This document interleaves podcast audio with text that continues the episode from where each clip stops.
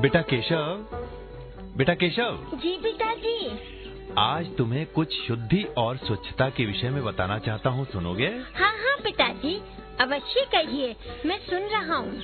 अच्छा बतलाओ स्वच्छता या सफ़ाई हमारे लिए क्यों आवश्यक समझी जाती है? आ, इसलिए कि साफ़ सुथरा लड़का देखने में अच्छा लगता है हम्म। और उसे सब प्यार करते हैं। मैला कुचैला लड़का दिखने में बुरा लगता है हम्म। और उससे सब घृणा करते हैं। हाँ ठीक है। पर इसकी आवश्यकता इसलिए और भी अधिक है कि स्वच्छता के द्वारा अनेकों प्रकार के रोगों और विकारों से रक्षा मिलती है। उदाहरण के तौर पर प्लेग हैजा मियादी बुखार फोड़ा फुंसी खुजली चेचक आदि सब अस्वच्छता में ही जन्म पाते हैं और फूलते फलते हैं। यदि स्वच्छता के नियमों का पूरा पूरा पालन होता रहे तो वैज्ञानिकों का कहना है कि इस प्रकार की तमाम बीमारियों से यथेष्ट रक्षा मिल सकती है। अच्छा आ, अच्छा पिताजी हम्म। तो ये नियम क्या है? बेटा स्वच्छता वैसे तो कई प्रकार की होती है। जैसे कि नगर की या गाँव की स्वच्छता घर की स्वच्छता भोजन और वस्त्रों की स्वच्छता तथा शारीरिक स्वच्छता। किंतु यहाँ हम आज तुमसे केवल शारीरिक स्वच्छता पर ही बातें करेंगे। इसके बाद फिर कुछ मन और आत्मा की निर्मलता पर भी बातें बतलाएँगे। शरीर की स्वच्छता तो नित्य स्नान कर लेने से ही पूरी हो जाती है। हाँ यदि स्नान ठीक ढंग से किया जाए तो इसके साथ ही मुँह दांत नाक कान और आँख आदि अंगों की तथा पेट की सफ़ाई भी नित्य नियम पूर्वक करना आवश्यक है पिताजी हम्म। पेट की सफ़ाई तो शौच जाकर सभी को करनी पड़ती है क्या उसमें भी कोई जानने या समझने योग्य बात है क्या? हाँ बेटा अवश्य। कितने लोग ऐसे हैं जिनके शौच जाने का कोई बंधा समय नहीं रहता।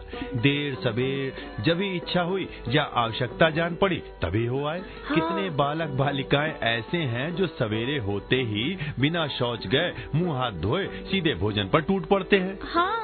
बेटा ये एक बुरी आदत है। हाँ? और इससे बहुधा पाचन संबंधी अनेक रोग जैसे कोष्ठबद्ध आंव अतिसार मंदाग्नि रक्त विकार आदि पैदा हो जाया करते हैं। अतएव शौच के लिए नित्य नियम बांधकर ठीक बंधे हुए समय पर ही जाना अत्यंत आवश्यक है। सबसे अच्छा समय इसके लिए सवेरे का ही है। कुछ लोगों को दिन में दो बार शौच जाने की आदत होती है सवेरे और संध्या समय। ऐसे लोग दोनों समय जा सकते हैं।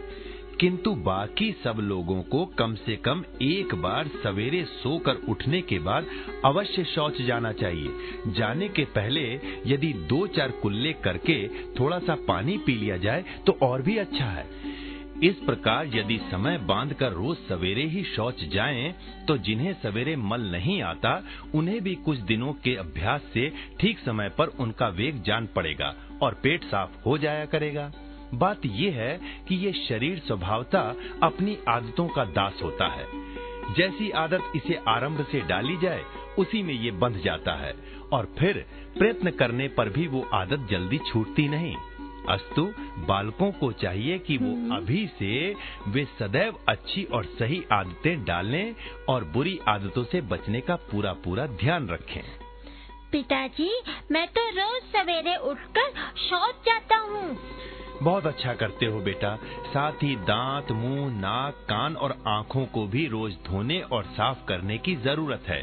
सवेरे सोकर उठने पर तुम देखोगे कि मुँह के भीतर कुछ मैल और चिपचिपा सा जान पड़ता है जो। एक प्रकार की अमलता के कारण है।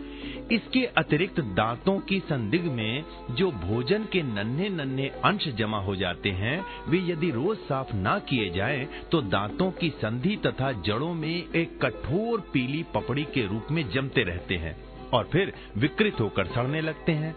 इससे मुँह न केवल दुर्गंध युक्त बना रहता है बल्कि मसूड़े फूलकर पीड़ित भी हो जाते हैं और दांतों की जड़ों से खून तथा पीक आने लगता है।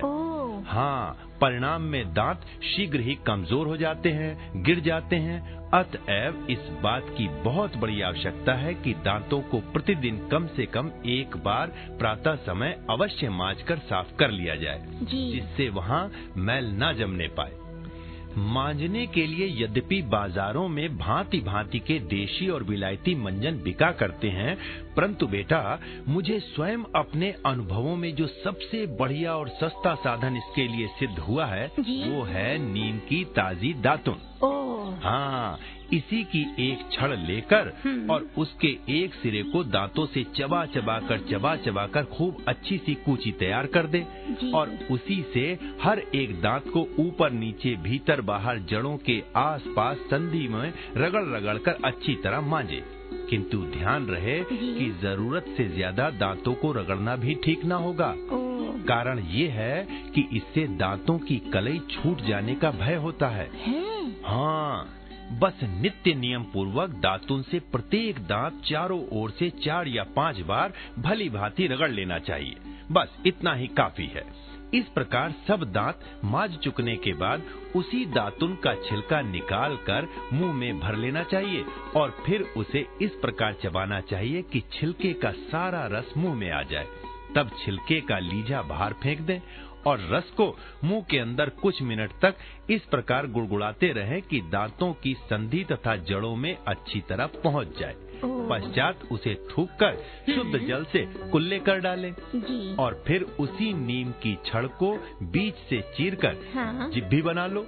मतलब हाँ जीभ साफ़ कर लो। जीभ को अच्छी तरह इससे साफ़ कर लेना चाहिए। तत्पश्चात पानी से फिर बार बार कुल्ले करके मुँह को अच्छी तरह साफ़ कर लो। इस प्रकार प्रतिदिन यदि नियम पूर्वक दातुन की जाए तो दांत मोती की तरह चमकदार बनकर सदैव सुदृढ़ और निरोग रह सकते हैं। अच्छा पिताजी हम्म। अब मैं भी इस विधि से नित्य नियम पूर्वक दांतों को मांझा करूँगा। हम्म। और हाँ उसी के साथ नित्य नाक कान और आँखों को भी धोना और साफ़ करना आवश्यक है। नाक को साफ़ करने के लिए पहले उसी अच्छी तरह छिनक डालो। अच्छा। पश्चात किसी रुमाल या अंगोछे का एक कोना गीला करके और उसमें उंगली लगाकर नाक के दोनों छिद्रों को अच्छी तरह पोंछ डालो हम्म, जिससे अंदर की सारी मैल निकल जाए। तब चुल्लू में बार बार पानी लेकर नाक के भीतर चढ़ाओ और छिनको। इस प्रकार कई बार करने से नाक भीतर से बिल्कुल साफ़ हो जाएगी। इसी प्रकार कान और आँखों को भी साफ़ करने के लिए गीले कपड़े में उंगली लगाकर अच्छी तरह पोंछ लेना चाहिए और फिर शुद्ध जल के छींटे दे देकर इन्हें भी धो डालना चाहिए। ठीक है। अच्छा पिताजी हम्म। अब स्नान के विषय में बतलाइए। बेटा स्नान तो हम हिंदुओं में एक धार्मिक कृत्य समझा जाता है और इसीलिए अधिकतर लोग यहाँ स्नान किए बिना भोजन नहीं करते। हाँ। ये है तो बड़ी अच्छी बात किंतु बहुधा ये स्नान केवल रस्मी तौर पर हुआ करता है। अर्थात केवल दो लोटा पानी सिर पर उड़ेल कर अथवा नदी में या तालाब में एक दो डुबकी लेकर ही स्नान की रस्म पूरी कर ली जाती है। बेटा, किंतु स्नान का वास्तविक अर्थ शरीर की कुल मैल धोकर उसे स्वच्छ बनाना है। ये जो अनगिनत रोए हमारे शरीर पर उगे हुए दिखते हैं। हाँ। इनकी जड़ों के मार्ग से शरीर का तमाम पसीना और भीतर की मैल हर घड़ी और प्रति क्षण बाहर निकलती रहती है। यदि इसे रोज धोकर स्नान करते रहें तो इससे मैल के निकलने में रुकावट आवेगी और फिर भांति भांति के चर्म विकारों का भय उपस्थित होगा। इसलिए आवश्यकता है कि स्नान के समय शरीर पर की सारी मैल नित्य धोकर साफ़ कर दी जाए। इस काम के लिए एक साफ़ मोटा तौलिया या गाढ़े का अंगोछा हाथ में लेकर पानी में भिगो लेना चाहिए और फिर उसी से शरीर के हर एक भाग को अच्छी तरह रगड़ रगड़ कर रगड़ रगड़ कर पानी से धोना चाहिए। जी। तत्पश्चात पानी की धार से सिर और सारे शरीर को पूर्ण स्नान कराना चाहिए और अंत में किसी साफ़ और सूखे तौलिए से शरीर को पोंछकर कपड़े पहन लेने चाहिए। अच्छा पिताजी हम्म? स्नान के लिए पानी ठंडा ठीक है या गर्म? वैसे तो पानी ठंडा ही सर्वश्रेष्ठ है परंतु शरीर यदि बहुत दुर्बल हो अथवा बदन में गर्मी बहुत कम हो तो गर्म पानी भी लिया जा सकता है। जी समझ गया। अब आगे बतलाइए। बेटा यहाँ तक तो मैंने शारीरिक शुद्धि की चर्चा की। अब कुछ मानसिक तथा आत्मिक शुद्धि के विषय में भी जानना ज़रूरी है।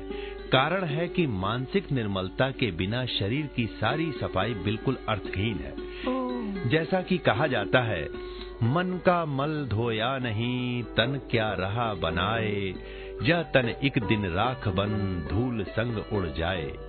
आगे और भी लिखा है मन काला तन उज्जवल लेकर पापी क्या इतरावे? घर में घोर अंधेरा भरकर बाहर दीप जलावे। इसका मतलब है बिना मन की शुद्धि के शरीर की सफ़ाई तमाम चमक दमक केवल विष रस भरा कनक घटक जैसे है। विष भरा हुआ सोने का घड़ा जिस प्रकार अनिष्ट साधन के सिवा और किसी उपयोग का नहीं ठीक उसी प्रकार बेटा मलिन और दूषित मन वाला शरीर भी कितना ही साफ़ सुथरा और सजा धजा हो किंतु सिवा पाप अनिष्ट और अपकार के इस संसार में उसका कोई भी उपयोग नहीं। फिर मन की शुद्धि का उपाय क्या है? बेटा जिस प्रकार शरीर की शुद्धि और स्वच्छता का साधन जल है। उसी प्रकार मन की शुद्धि का मुख्य साधन सत्य सेवा है।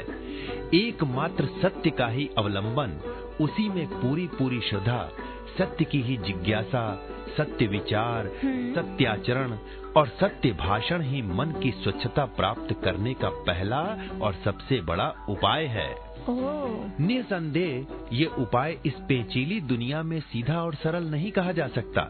इसके मार्ग में अनेक विघ्न बहुतेरी बाधाएँ भांति भांति के प्रलोभन और तरह तरह के कलेश एवं विपत्तियाँ हैं। किंतु जो सत्य के सच्चे पुजारी हैं उन्हें ये विघ्न बाधाएँ ना तो डरा या भटका सकती हैं और न उनका मार्ग ही रोक सकती हैं। वे सदा सत्य के नशे में चूर बेखटक अपने रास्ते पर आगे बढ़ते जाते हैं बढ़ते जाते हैं और अपना तन मन धन प्राण और कुटुंब सब कुछ सत्य की ही सेवा में न्यौछावर कर देते हैं। बस उसी प्रकार वे संसार में अपना नाम सदैव के लिए अमर कर जाते हैं और मानव समाज के लिए एक जीता जागता उदाहरण छोड़ जाते हैं। हाँ। इन सत्य वीरों के दृष्टांत हमारे प्राचीन ग्रंथों में तमाम भरे पड़े हैं। और आज तक भी ध्रुव प्रहलाद हरिश्चंद्र युधिष्ठिर आदि की पवित्र कथाएँ बड़ी श्रद्धा एवं भक्ति के साथ कही तथा सुनी जाती हैं। हाँ इसी प्रकार इतिहास भी भगवान बुद्ध हाँ। आत्मवीर सुकरात महात्मा ईसा मसीह आदि कितनी ही सत्य विभूतियों के अलौकिक जीवन की गवाही दे रहा है हमारे वर्तमान युग में भी महात्मा टॉलस्टाय महात्मा गांधी महर्षि कागवा आदि अनेक सत्य महारथियों की आदर्श जीवनियाँ हमें सत्य का बेटा रास्ता दिखा रही हैं। अच्छा पिताजी आत्मा की निर्मलता क्या है और कैसे प्राप्त की जा सकती है? बेटा आत्मा की निर्मलता उस अवस्था को कहते हैं जब आत्मा और परमात्मा के बीच पड़ा हुआ माया का मोटा पर्दा हट जाता है और आत्मा परमात्मा को अपने में और अपने को परमात्मा में देखने लगता है। बेटा, इसे एक उदाहरण से और अच्छी तरह समझ सकते हैं। जिस प्रकार बर्फ़ सूर्य के तीक्ष्ण प्रकाश से प्रकाशित हो उठती है, परंतु उसके अंदर सूर्य का कोई प्रतिबिंब नहीं दिखाई देता, उसी प्रकार संसार का साधारण प्राणी भी ब्रह्म तेज से प्रकाशित होकर सचेतन तो बन जाता है किंतु उसमें बुद्धि का कोई परिष्कार अथवा ब्रह्म दर्शन की कोई जिज्ञासा नहीं दिखाई देती। परंतु जब वो बर्फ़ गर्मी पाकर गल जाती है और पानी के रूप में बदल जाती है तब उसमें सूर्य का प्रतिबिंब दिखाई देने लगता है। इसी प्रकार उस प्राणी का मन और बुद्धि भी जिस समय सत्य की आँच से प्रतप्त होकर उचित रूप से परिष्कृत हो चुकती है तब वो परमात्मा के अस्तित्व को साफ़ तौर से अनुभव करने लगता है। किंतु फिर भी अभी उसे परमात्मा अपने से अलग ही दिखाई देता है। ठीक उसी प्रकार जैसे जल में सूर्य का प्रतिबिंब सूर्य से अलग दिखाई पड़ता है। पश्चात जब ये जल भाप बनकर ऊपर को उठ जाता है तब सूर्य का ये प्रतिबिंब भी गायब होकर सूर्य में मिल जाता है। इसी तरह उक्त प्राणी भी जब अपनी आत्मा को माया के स्तर से ऊपर उठा लेता है हाँ। तब आत्मा और परमात्मा का सारा भेदभाव उसकी दृष्टि में गायब हो जाता है और वो इस संपूर्ण सृष्टि को केवल ब्रह्म ब्रह्ममय देखने लगता है। ऐसा ब्रह्म ज्ञानी हम्म, इस संसार में रहता हुआ भी अपने जीवन को दैवी बना लेता है। वो जहाँ कहीं भी हो सर्वत्व आत्मत्व सर्वभूतेषु ही उसे दिखलाई देता है। अतएव उसका प्राणी प्रेम तथा उदारता अपनी चरम सीमा को पहुँच जाती है। पिताजी हम्म, इस अवस्था को प्राप्त करने का उपाय क्या है? बेटा इस दैवी अवस्था तक पहुँचने की सबसे पहली सीढ़ी तो सत्य के व्रत द्वारा मन की शुद्धि ही है। हम्म, जिसकी चर्चा हम पहले कर आए हैं। जी। फिर उसी के साथ सदगुरु सेवा और उनके उपदेश सदग्रंथों का अध्ययन सतत ब्रह्म चिंतन भगवत जन योगाभ्यास आदि अन्य उपाय भी हैं। किंतु ये सब अभी तुम्हारी बालक बुद्धि में ना आवेंगे। अतएव इस विषय को अब यहीं समाप्त करता हूँ और बेटा तुम्हें आशीर्वाद देता हूँ कि दैव कृपा से तुम्हें सब प्रकार से शारीरिक मानसिक और आत्मिक निर्मलता प्राप्त करने में पूर्ण सफलता प्राप्त हो। जी पिताजी। अब जाके सो जाओ। जी।